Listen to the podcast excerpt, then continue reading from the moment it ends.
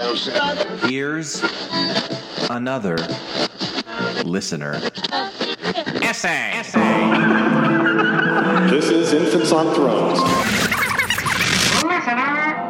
Listener essay. Listener, listener,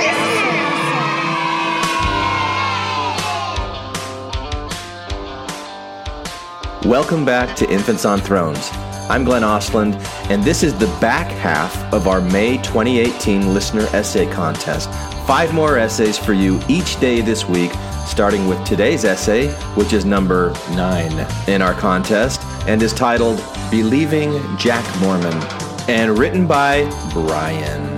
Now, I want to quickly say a special thank you to all of you who have submitted essays this past week and sent emails about the songwriting contest. Now, there will be a songwriting contest in July and another listener essay contest in August to fit in the ones that were recently submitted and just won't fit into this current contest. But no worries, we'll just do another listener essay contest and we'll keep doing them as long as you listeners have things that you want to say. So please keep sending in your submissions, they're great.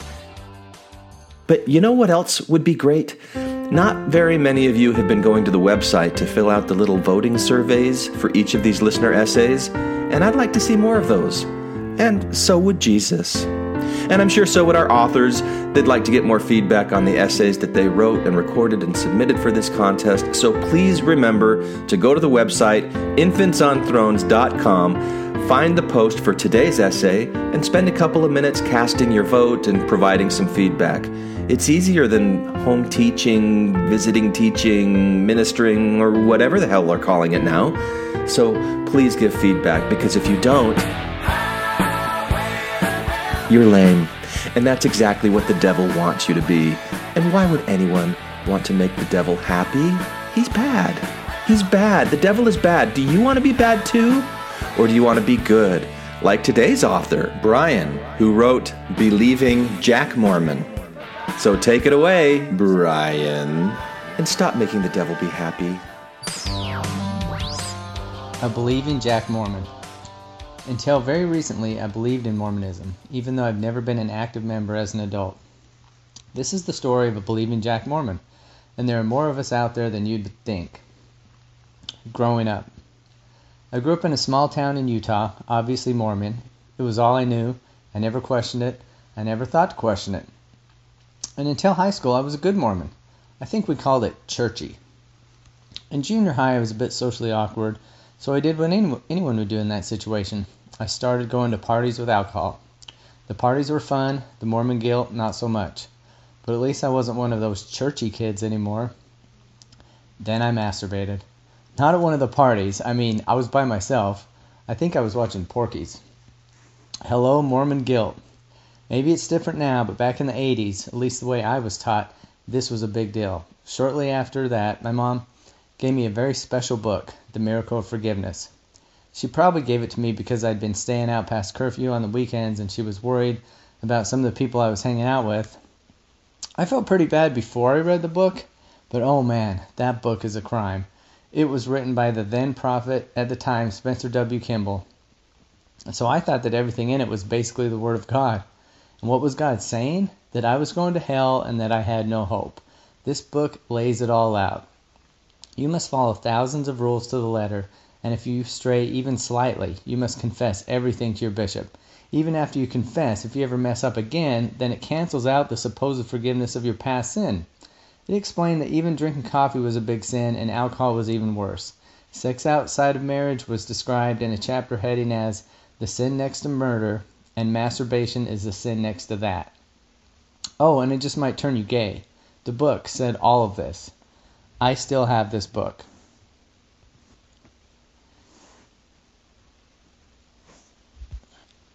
My off the charts guilt and shame got even worse, but I still wanted to be the perfect person from the perfect religion that my mother used to believe I was, so I actually confessed to my bishop. It was humiliating. I did feel a bit better after my confession, but after a few months later, I'd masturbated again. What else am I going to do? It's right there in my pants. I felt so terrible. What was wrong with me? Not only was I a sinful, sick, sexual pervert, but I was a hypocrite as well. Shamed and desperate, I confessed once again. I didn't feel much better this time. I was worried I couldn't trust myself.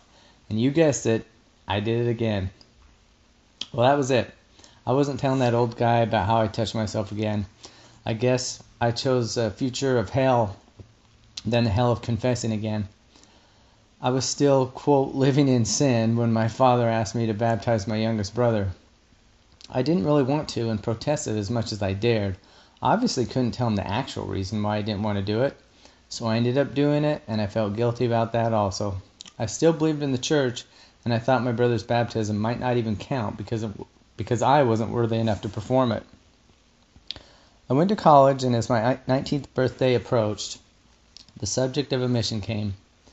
I was still going to church and to all outward appearances I was a good Mormon. Then I got drunk at a gay bar. Well, I'm not gay, but in high school and college I was a dancer, so I had a lot of gay friends. Gay people didn't scare me. I thought they were fascinating. Well, that night I was way too drunk to drive home, so I stayed the night at my friend's. This friend, who is gay and sounds gay, called my house to tell my parents I was too drunk to come home.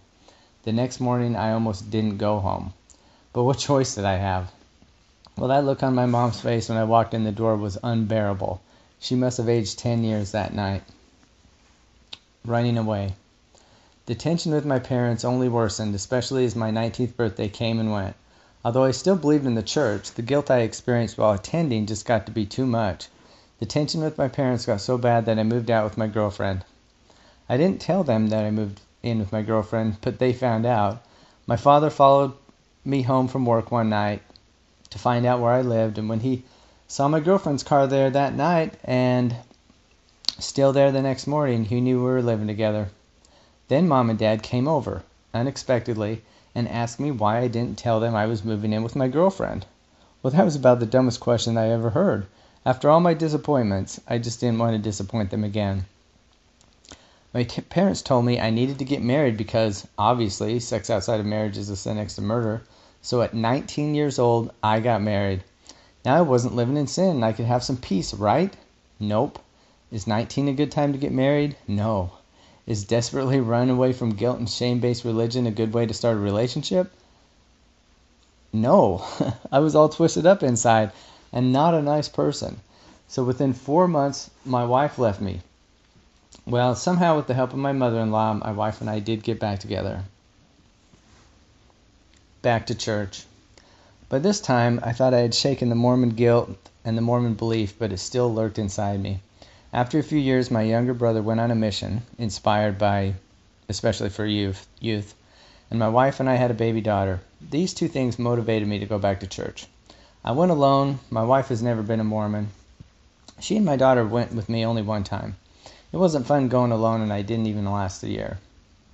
We had a son, and after a few years, my parents asked if they could take our two younger children to church with them. We, we agreed to that, thinking it wouldn't hurt for them to learn a few good morals and spend some quality time with their grandparents. Before I knew it, my daughter was eight years old and people were talking to her about baptism. I didn't know what to think, but I was sure feeling guilty about the fact that I couldn't be the one to baptize her. Somewhere deep inside, I must have still believed. One Sunday afternoon at my parents' house, someone from the ward had a talk with my daughter about baptism. He said the most insensitive thing. He asked if her parents read the scriptures with her. This man was a friend of my parents and he knew the whole situation. He knew that my kids went to church with their grandparents and that my wife and I didn't attend church. How could he have not known that people who don't go to church don't read scriptures to their children? The question was shaming and completely out of bounds. That was the end of church for the kids. A reckoning. We continued with our happy life, ignoring religion altogether for the most part. The kids got older and we had another son. Throughout this time, the question of God and religion continued to nag at my subconscious. I decided to finally confront that which I was implicitly rejecting. If I were to reject it, I would reject it openly and for good reasons. So I read the Book of Mormon. Interestingly, I stopped reading before I got to Moroni's promise. I think I was afraid of the answer and therefore afraid to ask the question. Uh, well, all I can say about the Book of Mormon is that it is absolutely bat crap crazy. The stories didn't make sense, the morals were inconsistent, it was more fantasy than anything resembling reality. The repetition was very annoying. The Word of God, the most perfect book, It couldn't possibly be. But even after that, my inner Mormon didn't reject it. The mysteries of God, I suppose. Then I read through most of the Old Testament and found parts of it almost as crazy as the Book of Mormon. Around this time, I happened upon Mere Christianity by C.S. Lewis. It was a great book. It described a very different religion from Mormonism. I remember how distinctly, uh, I remember most his, his definition of faith. He said that faith was to believe in something through reason and then continue to believe it even after it had become inconvenient to believe in it. Mormonism taught me that faith was to believe in something despite the evidence. Intervention. A close friend who had always been an active Mormon found out that I liked mere Christianity.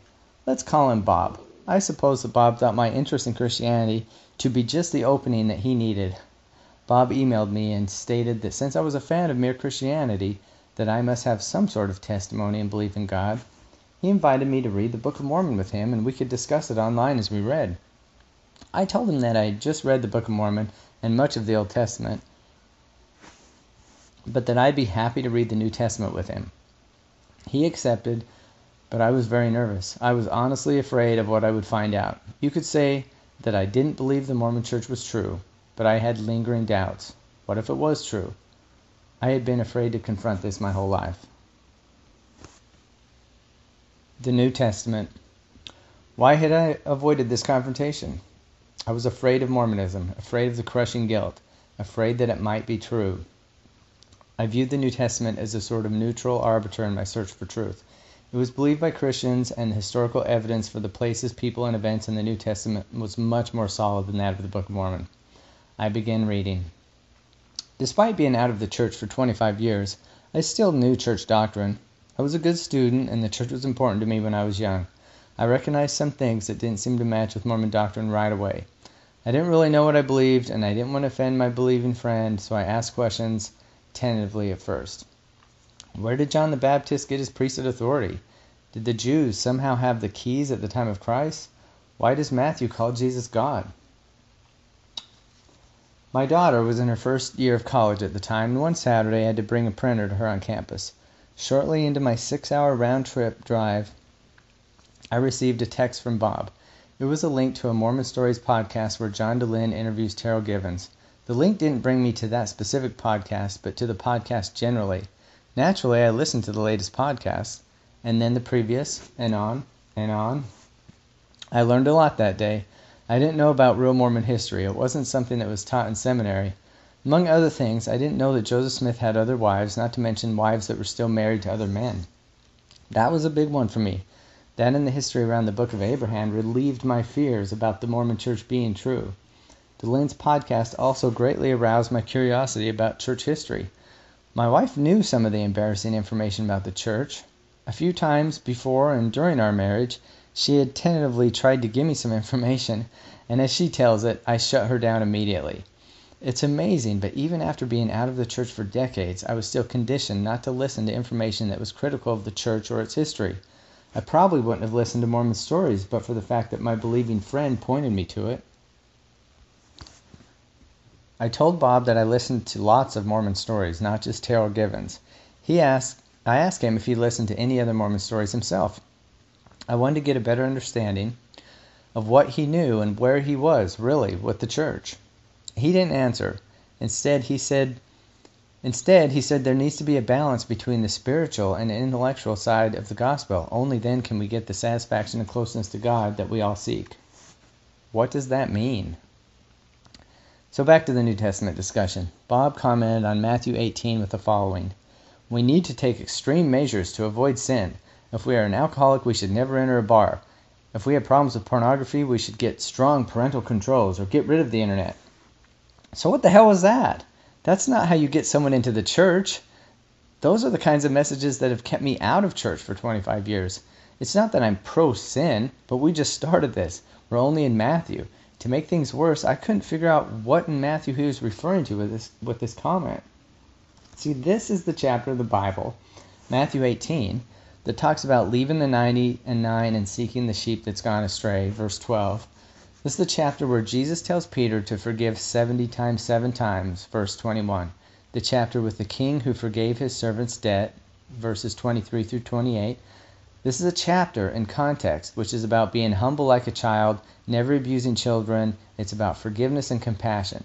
This is not a compa- this is not a chapter about berating someone about avoiding sin.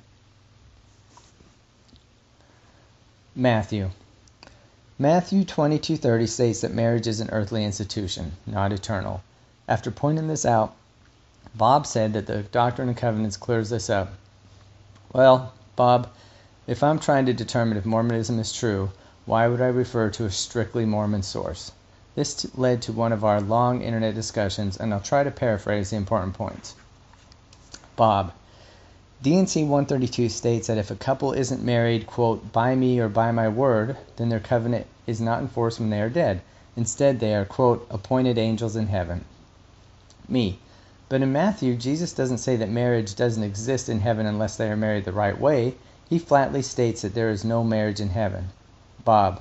Today we have the fullness of the gospel. At various times in the past, we only had portions of it. Even in Christ's church, not all the ordinances that we enjoy today were around back then.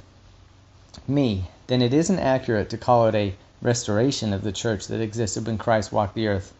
I'm, I'm uncomfortable with the idea that the full gospel existed when Joseph Smith walked the earth, but it didn't exist when Jesus walked the earth.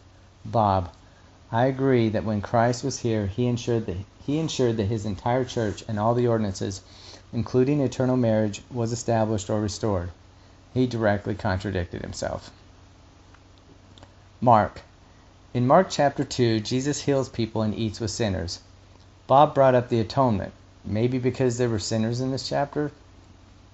Bob. The only way that justice and mercy can exist at the same time is through the atonement. For example, the law requires that all debts be paid, but it does allow debts to be paid by someone else. Me. How does it work that sin creates a debt that must be paid? If Christ paid the debts with the atonement, then is the currency for repayment suffering? What law would require such a thing? Who is this debt owed to? Bob.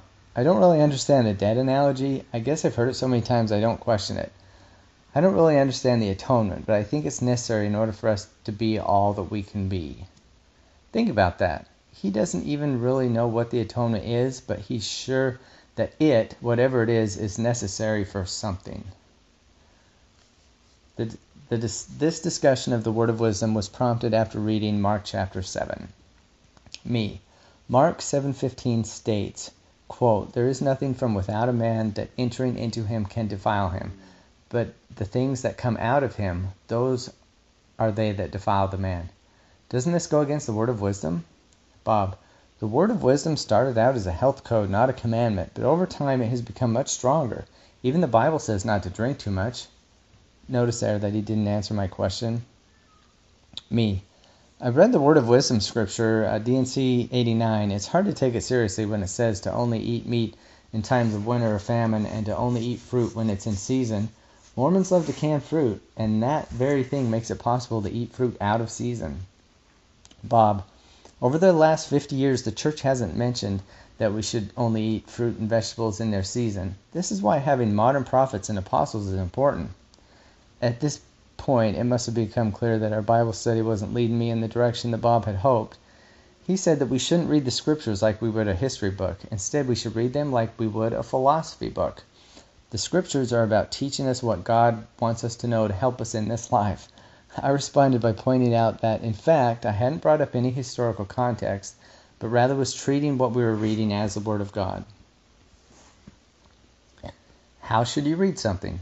Should you read for true understanding or to confirm already existing beliefs? Something called proof texting is reading without understanding context or real meaning but occasionally finding something that, in isolation, could be interpreted as confirming something that you already believe. Sometimes it seems that Mormons do something I would call super proof texting, which is seeing a word that reminds them of something that their church has taught them and thinking that the whole verse or chapter is about that teaching. Super proof texting seemed to have happened with Bob in John 1 5. It reads, and the light shineth in darkness, and the darkness comprehended it not. To which he commented, It is only through the light or the Spirit that we can truly understand Christ's words or the Scriptures in general. Starting with a prayer helps to invite the Spirit to better understand the words of Christ and the Scriptures. Is that what John 1 5 says? Not even remotely close. John 1 through 1 1 through 14 can be summarized as follows 1. God is the Word in the beginning of all things. 2 and 3. God made everything. 4 and 5. God is life, and this life is the light of man. Verse 5 here is the one that he said meant that you should pray before reading the scriptures. 6, 7, and 8. John is a witness to the light. 9, 10, 11. He made the world, but the world didn't know him. 14. God became a man and dwelt on earth. This clearly has nothing to do with inviting the Spirit. It's a very Trinitarian message. If his prayer led him to that understanding of this verse, then his prayers are not working. John. John chapter 8 is famous because of the line, He that is without sin among you, let him first cast a stone at her. In Mormon, Mormonism, this pertains to repentance, or the repentance process. The woman is accused of committing adultery. Jesus doesn't ask her to confess to the proper priesthood authority. Jesus just tells her, Go and sin no more. After relating this idea to Bob, he said that I misunderstood this idea of repentance. He told me that, quote, a bishop is not required for us to repent. This was alarming. He could not be serious. Could he actually believe this, or was he bending the truth to make the Mormon church sound like something it wasn't? I responded that if what he was saying was true, then I left the one true church on the face of the earth because of a simple misunderstanding. But I didn't misunderstand anything. I responded with the LDS.org link explaining that confession to a bishop is indeed required for, quote, serious sins. At this point, I finally realized why I left the Mormon church as a young man. I didn't leave because I lacked belief. Ironically, I left because I did believe. I believed it, I followed it for a while. I was told that for serious sins I had to confess to the bishop, and I did that. But then I sinned again, I confessed again, and it was humiliating. I did not stop believing. I wish I would have. That would have been much easier. I told Bob about the miracle of forgiveness and what it says about repentance. Bob's answer? There are many contradictions in the Mormon church he can't he can't answer and he can't answer all the questions. But why does he bring up contradictions re- regarding Kimball's book and repentance? There are no contradictions. The church believes now what it believed then, and apparently only Bob doesn't understand that you have to confess for Mormon repentance to count. Throughout the book, Kimball talks about how difficult repentance is, how long it takes, how many things you have to do in order for it to count. This isn't forgiveness. If you have to do something in order to obtain forgiveness, then it's an exchange.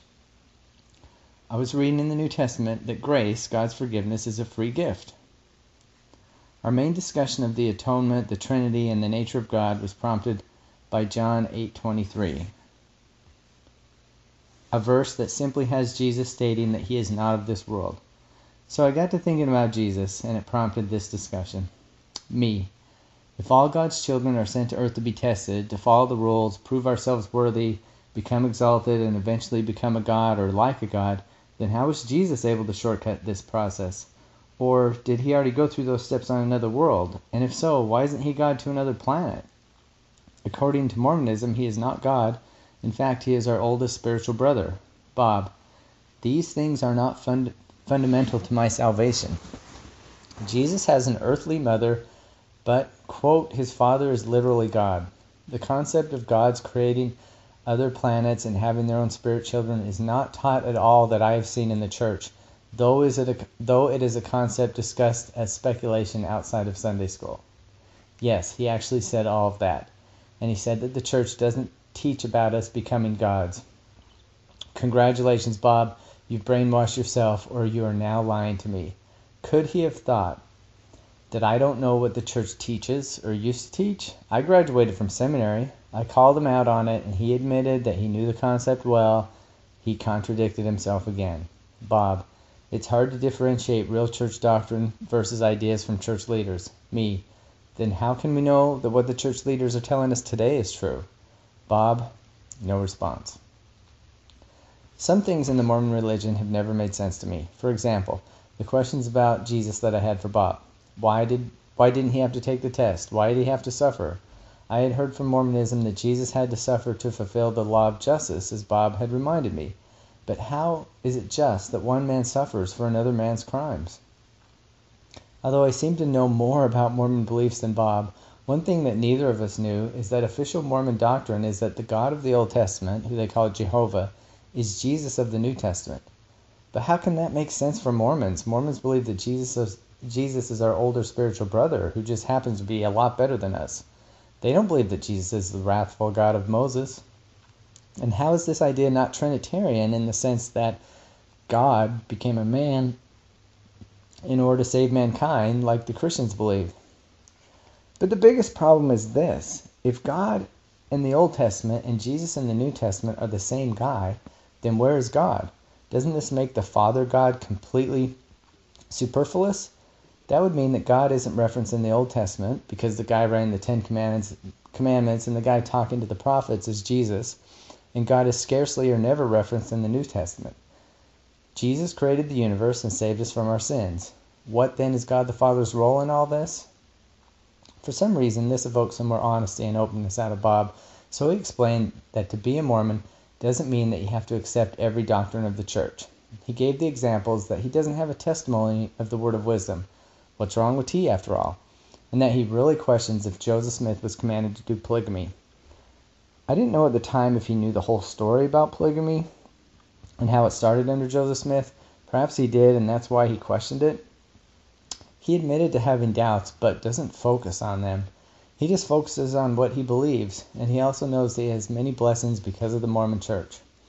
I responded as follows The issue isn't about what to focus on, it's about what is true. To be a Mormon in good standing, you may not have to believe in every doctrine, but you do have to obey. You can think that parts of the word of wisdom are silly, but if you start drinking tea or alcohol, there will be consequences. Then I brought up the story of John Dehlin. At the time of our conversation, it was the fall of 2014 when Dehlin was being threatened with excommunication. The threat was not because he was drinking tea or not following any of the other Mormon rules, it was because he didn't believe all the Mormon doctrines and most especially because he was talking with people about this. And because he brought up Joseph Smith and polygamy, I asked about D&C 132. This is the Mormon scripture that supposedly authorized polygamy. If section 132 isn't true, then how can we know if any of the rest of the D&C is true? Polygamy is still part of Mormon doctrine and beliefs today. A temple married widower can remarry in the temple, but a temple married widow may not. The former will supposedly be in heaven with two wives.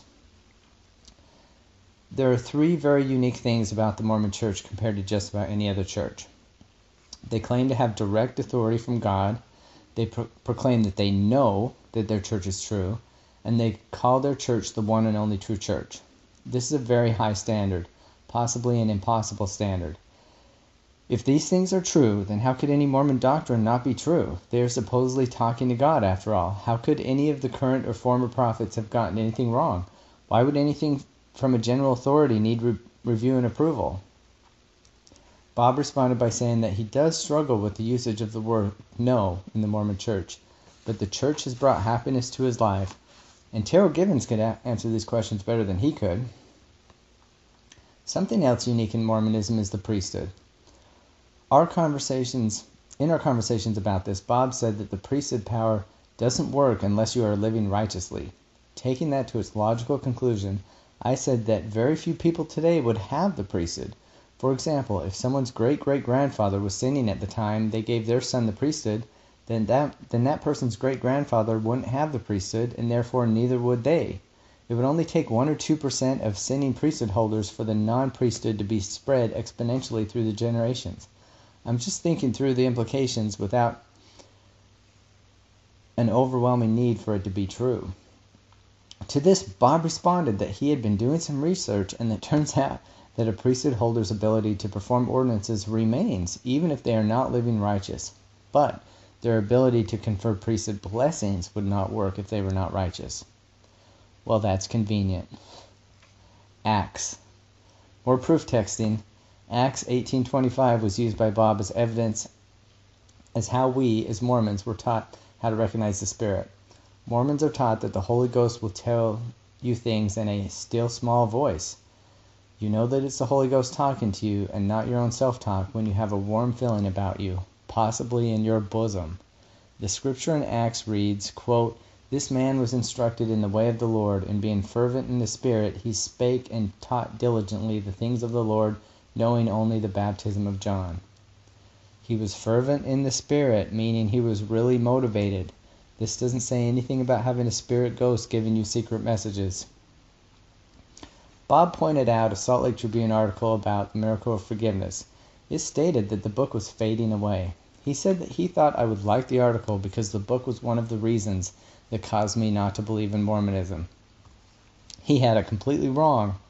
I explained to him that the book did nothing to hurt my testimony of the Mormon Church. What the book did do was make me feel really bad. It not only made me feel unworthy, but it made me feel so low and repugnant that even going to church after that gave me a bad feeling. I've carried around the guilt and shame for years and years. I wish the book would have hurt my testimony. Bob, you shouldn't have believed that book was doctrine. Me. Well, it was given to me by, by my religiously observant mother, and it was written by the man who was at the time the prophet of the church.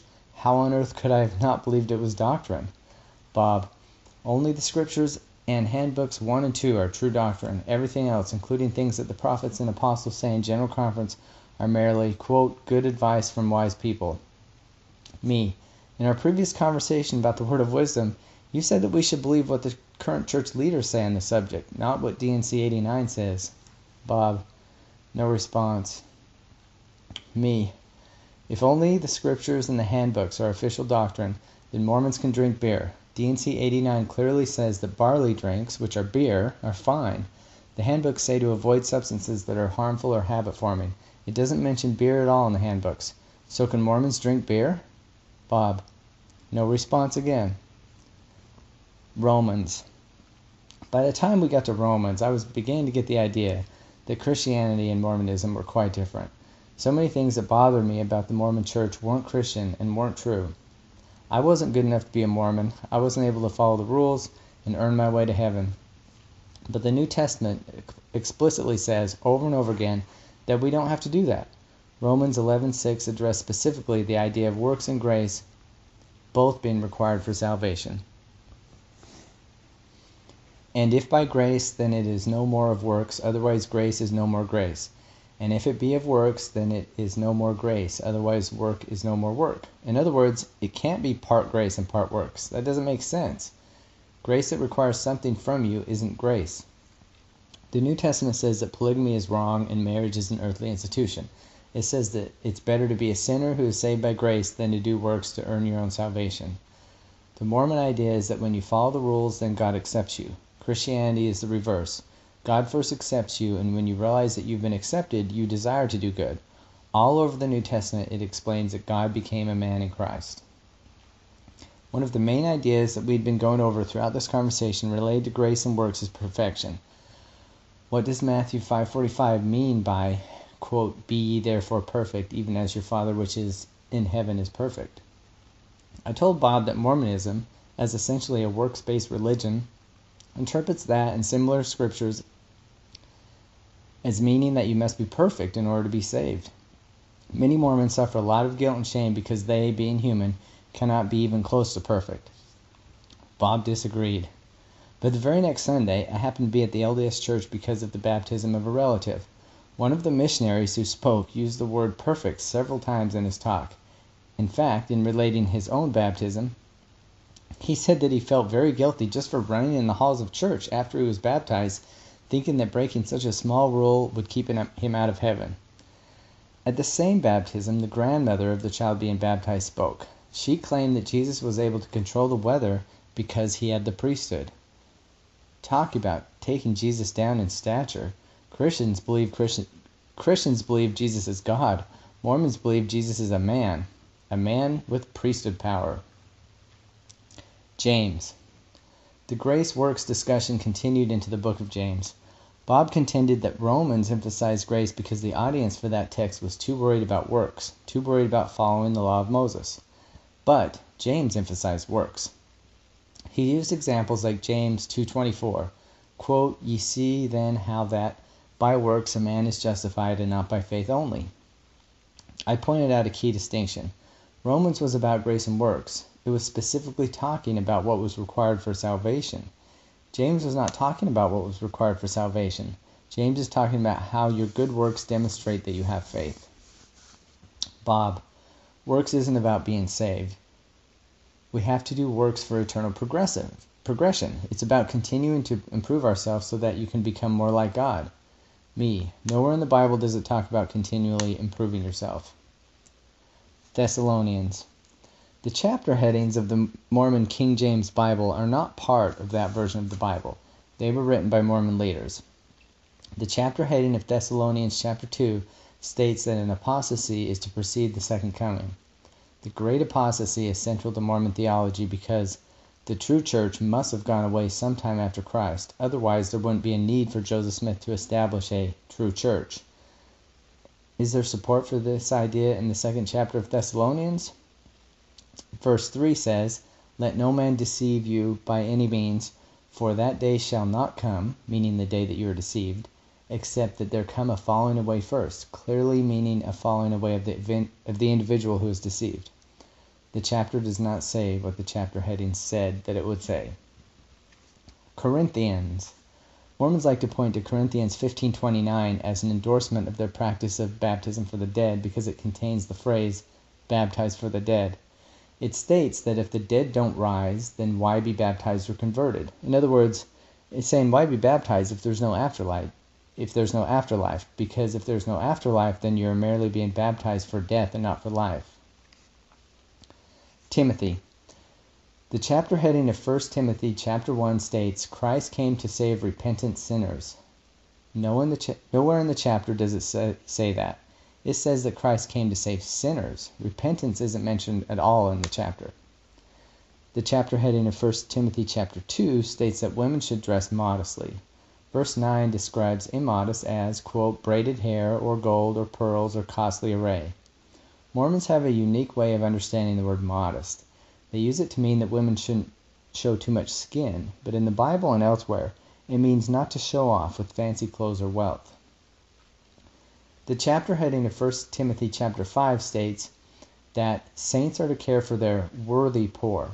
The chapter talks a lot about caring for the poor and widows, but it says nothing about the poor having to be worthy in order to get help. Don't tell me that Mormonism isn't a works based religion. Repentant sinners, worthy poor. 2 Timothy 3:36 reads, God was manifest in the flesh. Bob admitted that it sounded Trinitarian, but he said that it was talking about Christ coming to earth and becoming flesh. When I asked why the Bible would refer to Christ with the word God, if they are separate beings, I got no answer. Peter 2 Peter 1, 6, 1 16 states that the apostles were eyewitnesses to Christ. Bob, apostles today are also a special witness of Christ and that they testify to the divinity of Christ. Me. But the original apostles were eyewitnesses. In this verse, the Bible uses the word eyewitness. The apostles in the Bible physically saw Christ perform miracles, saw him die, and three days later, later saw him alive. What does it mean to be a special witness? Bob, no answer. Revelation. In response to Revelation 1 8, quote, God is the Alpha and Omega, Bob said that it meant that God is eternal and that he is everything. But then he said that in Revelation 2 8, which says that Jesus is the first and the last, means that Jesus is eternal and that he is everything. Clearly, if God and Jesus are separate beings, they can't both be everything. In this discussion, Bob asked how we could have existed forever if our spirits were born, and Christ is the firstborn spirit. I explained to him that Mormons believe that we have always existed as intelligences, and that we were born as spirits, and our intelligences were placed into those spirits. It doesn't make any sense, but many crazy and contradictory things have been said by Mormons in high offices over the years, and all those things had to be reconciled somehow, and it came out as a mess in the end. Bob, why can't God just give us evidence to prove everything about him? Me. Maybe there is evidence, just not evidence for the version of God that Mormons believe in. The Book of Mormon. We didn't have much to say about the book of Revelations. it's a bit confusing, but we finished reading and discussing the New Testament. Bob admitted that he got more out of this scripture study than any other, and that my challenging statements and questions had caused him to examine his beliefs more closely. I also said I was very satisfied with the results of the reading and discussion, and that I got a lot out of it. I suppose that was the opening Bob needed. He invited me to read another quote scripture with him. I guess that the goal always was to get me to read the magical Book of Mormon. Me, I don't consider the Book of Mormon to be scripture. Bob, why do you consider the Old and New Testaments to be scripture? Me, the people in the Bible existed at least from the days of David and Solomon. In addition, no text, the Bible, and no person, Jesus, has affected history nearly as profoundly. The Book of Mormon, Joseph Smith, and Moroni aren't even close. Bob, the Book of Mormon has a similar message as the Bible, but the writing is different because the Bible underwent, quote, centuries of scholars editing, editing the text along the way. And since the Book of Mormon has only been around for 200 years, it's probably safe to assume that today its impact is like the Bible's impact 200 years after Jesus. Me. The remarkable, or perhaps predictable thing about the Book of Mormon isn't that its style of writing is different from the King James Bible, it's that it's so similar. People who don't believe in Joseph Smith understand why. It's because Joseph, in writing the Book of Mormon, tried to make it sound like scripture. The Bible hasn't been edited over centuries, meaning meaning may have been altered or changed when it was translated from one language to another, but there was no attempt during the centuries to change the meaning. And if there was, then when the scholars got together to produce a more accurate Bible, as they did in the 16th century with the King James and during the 20th century with the NIV, they gathered as many of the oldest manuscripts and compared them in order to ensure accuracy. Bob didn't even know what the Dead Sea Scrolls were. He only knew that the Bible is inaccurate Mormon propaganda on the subject. The Bible is accurate in a similar, similar way that Bitcoin accounts are accurate. The more copies that exist, the more you can be sure that a copy that agrees with 99.9% of the other copies is an accurate copy. His comment about Christianity 200 years after its founding versus Mormonism 200 years after its founding made me curious, so I did some research and I found that in 200 AD, there were approximately 5 million Christians out of a world population of 190 million, 2.63%. Today, almost 200 years after its founding, there are approximately 15 million Mormons out of a world population of 7.5 billion, 0.2%. Therefore, 200 years after their respective founding, Christianity had proportionally 13 times as many followers as Mormonism. He responded that it wasn't surprising because Jesus was better at bringing people into the fold than Joseph. I agree, and today Jesus, Jesus is still better at bringing people into his church than Joseph is at bringing them into Joseph's church. Bob, Mormonism is a version of Christianity, but that has, quote, more light and knowledge because of the Book of Mormon. The other versions of Christianity don't agree on everything, but if they could all understand the Book of Mormon, then all of Christianity could be brought together.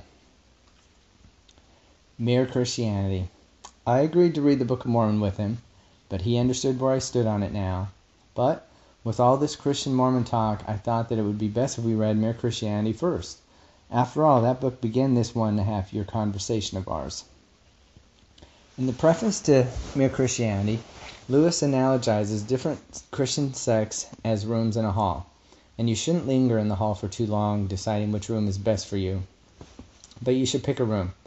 Bob asked me if I thought I was lingering, in the ha- lingering in the hall, and if so, why I didn't follow the advice to pick a room. I agreed with him. I explained that since I was so hurt by Mormonism, I was afraid of the truth, afraid that Mormonism might be true.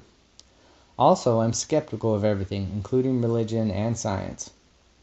And skeptics like me tend to stay in the hall. I thanked him for pushing me past my fears into a deep analysis of Mormonism. Then, in a nice way, I accused him of not choosing a room in the hall himself, but rather having the room chosen for him because of the family he was born into. I reminded him that he told me he didn't have a full testimony of the truth of Mormonism until after he was on his mission. His mission occurred after he had made huge commitments, promises, and even oaths in the temple. He didn't like me saying this, but he didn't really deny it either. He curiously brought up the fact that I made promises when I was baptized at eight years old. Finally, he asserted that the church as an institution is important because it reminds him constantly of things he should be doing better. With that, he basically admitted that the Mormon church was important to him because it helped him feel guilty all the time. He simply doesn't understand that the Mormon church, unlike other churches, is steeped in guilt and shame. He doesn't understand this because the Mormon church is all he knows. Mere Christianity is replete with opportunities for Mormons and Christians to talk about many interesting religious topics. The first few chapters got us talking about the problem of evil, whether we existed before this life, the pre-existence, and the nature of angels. Are they humans in spirit form or something else? But mostly, Mere Christianity is the account of what Christianity is. C.S. Lewis describes the sin of Satan as putting himself first. Satan put into our heads the idea that we could be like gods. Mormons literally do believe that they not only can be like gods, but they, they can be a god. Many will deny this, but it is, it is exactly what I was taught when I was a Mormon. Me. Mormons can't think of themselves as Christian if their main goal, the final goal on their eternal progression path, is the very sin that made Satan the devil. Self exaltation, Mormon value, is the very opposite of Christianity. Thinking you can become a god or even like a god is the biggest sin of all, and that's exactly what Mormons believe. Bob.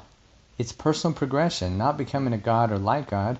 There are more similarities than differences between Mormonism and Christianity. Me. Mormons and Christians fundamentally differ on the following Why are we here, and where are we going after this life? What is repentance and how does it work? The atonement. Epistemology. How do we know what is true? The nature of God.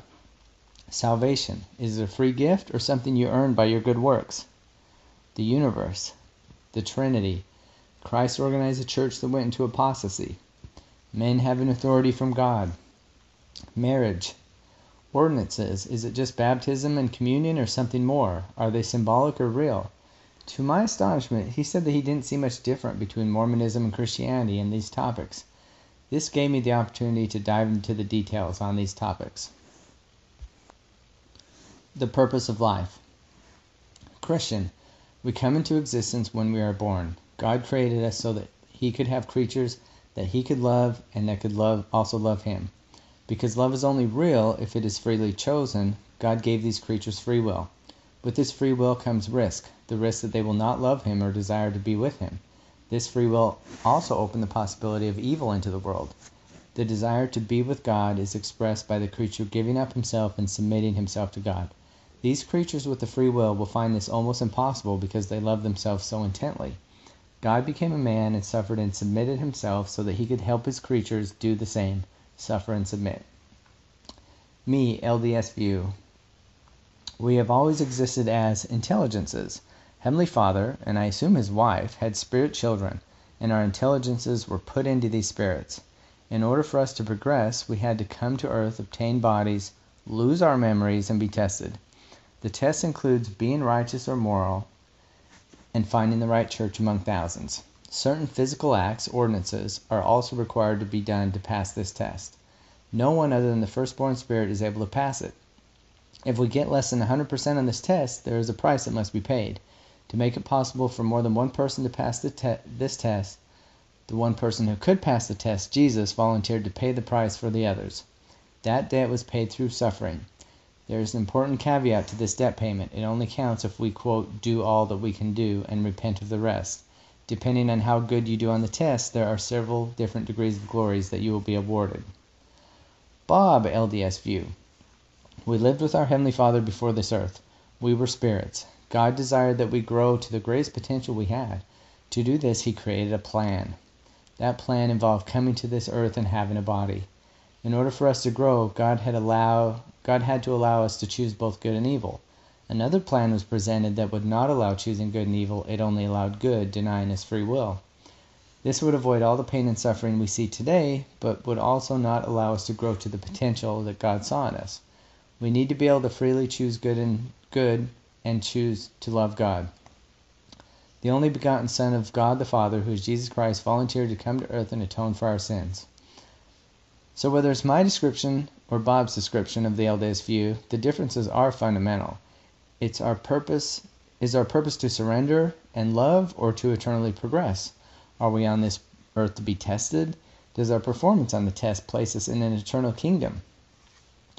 He said that everything that I put into the, into the LDS description but that he left out is speculation and not official doctrine.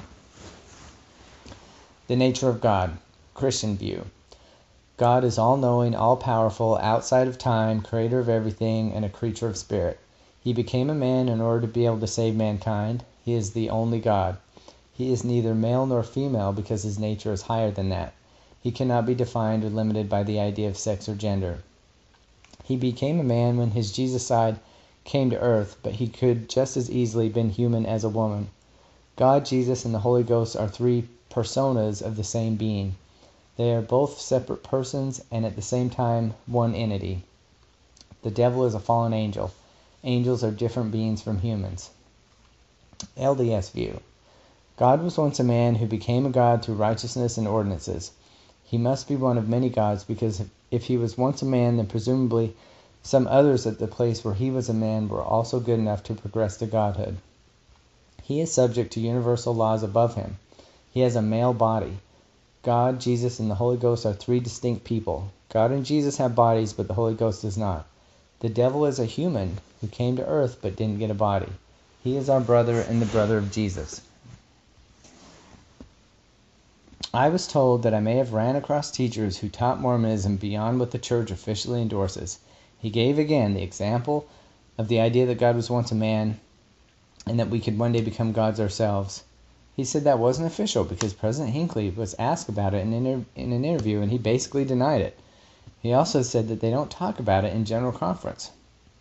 I don't know what is taught in Mormon seminary today, but when I attended, they spent days and weeks going over the idea that we can become gods if we do everything right. The idea that I had a rogue teacher who was making up doctrine and leading people astray is just ridiculous. And it's insulting to say that since President Hinckley denied it, that it's not true. The fact that he denied it is the real problem. Here we have a Mormon prophet going on national television and deceiving the public about what his religion believes. The idea of God being a man and us becoming gods is right on LDS.org today in the Gospel Principles Manual, chapter 47.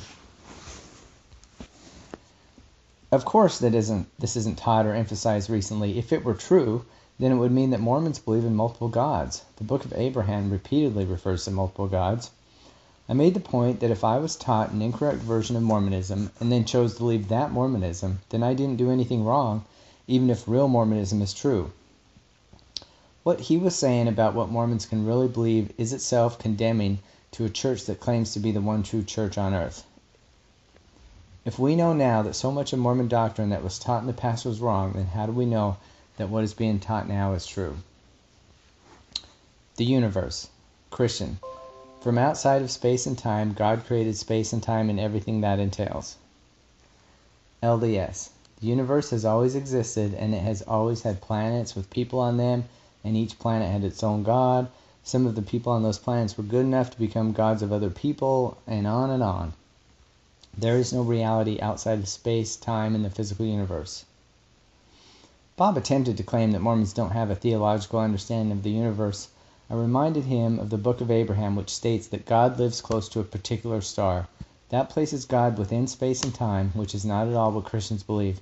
Additionally, an endless succession of gods and planets would make time infinite. But we now know that time in the universe had a beginning, the Big Bang. Authority from God, priesthood, and church organization. Christian view. God came to earth in the form of Jesus. He had a message about who he was and how humanity could be saved from their sin. The apostles were eyewitnesses to him and his message. When they died, there were no more apostles. There was no official church organization that would always have apostles, a prophet, and official positions like bishop and primary president. The church included all those who believed in Christ and his message. Salvation is between you and God. LDS view. Christ organized the church with specific offices and a structure. Christ gave the apostles authority from God. The church that Jesus organized had the same structure as the Mormon church today. It had apostles, high priests, bishops, elders, priests, teachers, and deacons. but nothing of this is mentioned in the Bible or Book of Mormon. The church quickly went into apostasy. Ordinances. Christian view. Baptism and Holy Communion are symbolic acts to show that you believe in Jesus. They are not required. LDS view.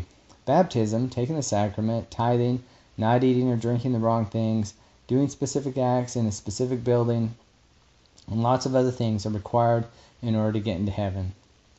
Bob argued that Mormons do have a lot of rules, but these rules shouldn't be thought of as a checklist of things you have to do to get into heaven. Instead, they should be thought of as things we need to do to avoid danger and the bad things of this world. You can think of it however you want, but for Mormons, this is a minimum list of what you must do to get to heaven baptism, sustain church leaders, pay a full tithe, keep the word of wisdom, wear garments, Melchizedek priesthood for men, temple endowment, temple marriage. Part 3 of Mere Christianity delved deeper into Christian theology. We found ourselves in much agreement on the cardinal virtues of prudence, temperance, justice, and fortitude. Epistemology How do we know what is true? Christian view History, logic, and eyewitness, eyewitness testimony demonstrate that Christianity is true.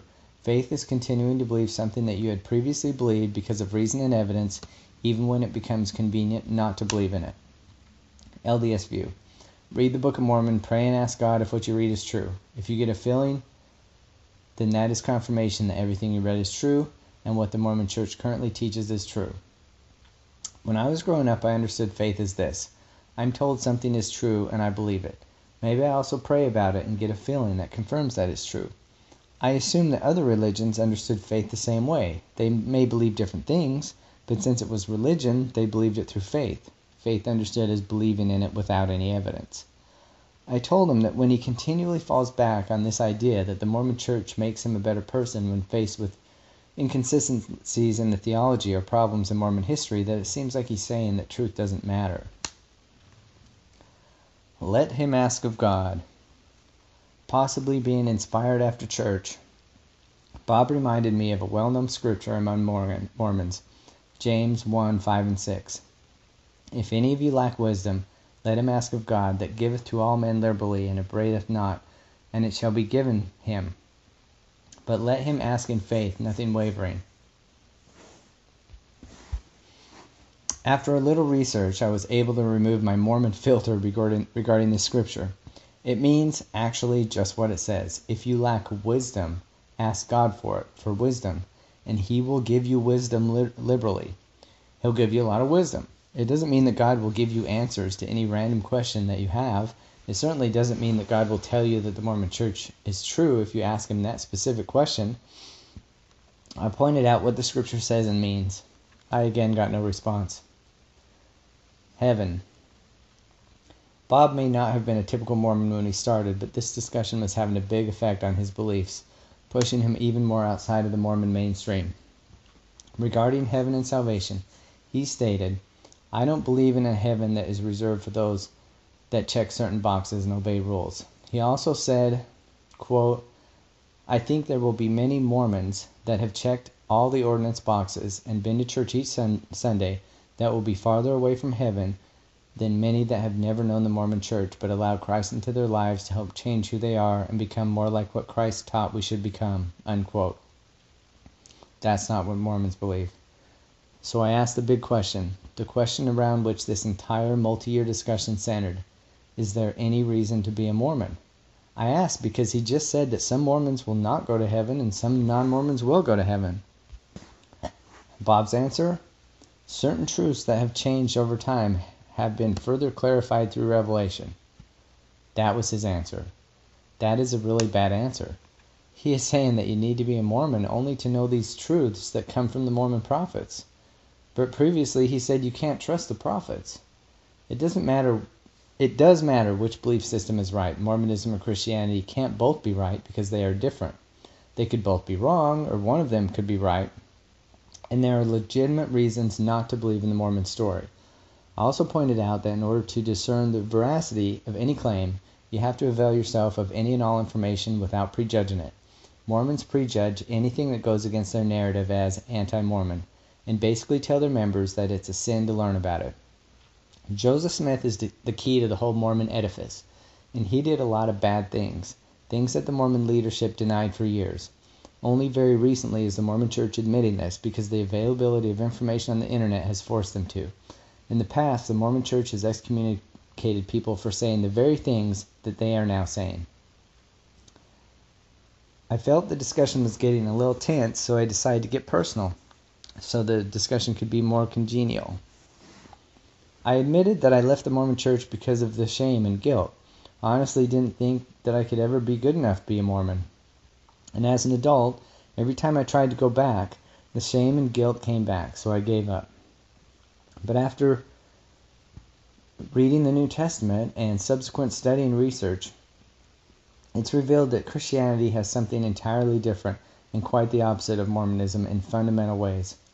There is much more evidence for Christianity, and it is not built on guilt and shame. Back to church? Then he surprised me by inviting me to church. I didn't think that the discussion was going in this direction at all, but to be fair, he said that I should go to an LDS church or a Christian church, and that either one would be better than none.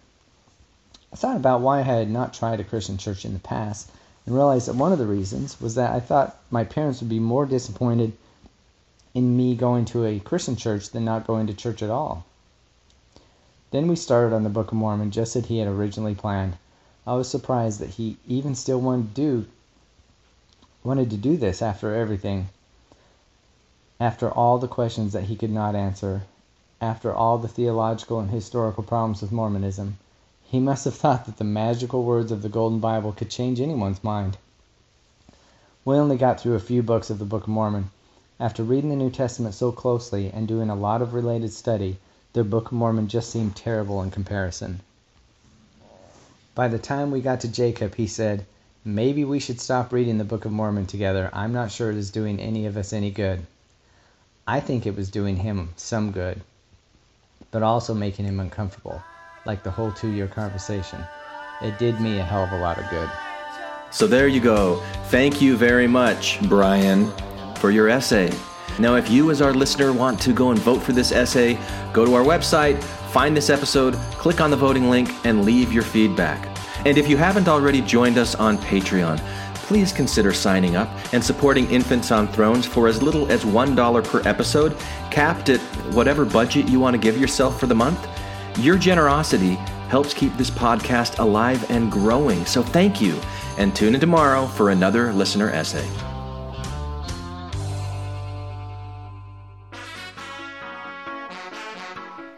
Pretty bird, pretty bird. Hey, this is Billy and 4C from Rhode Island. Yes, that's right. The blind kid from Dumb and Dumber, and now Dumb and Dumber 2, too. Yes, a pseudo celebrity Mormon.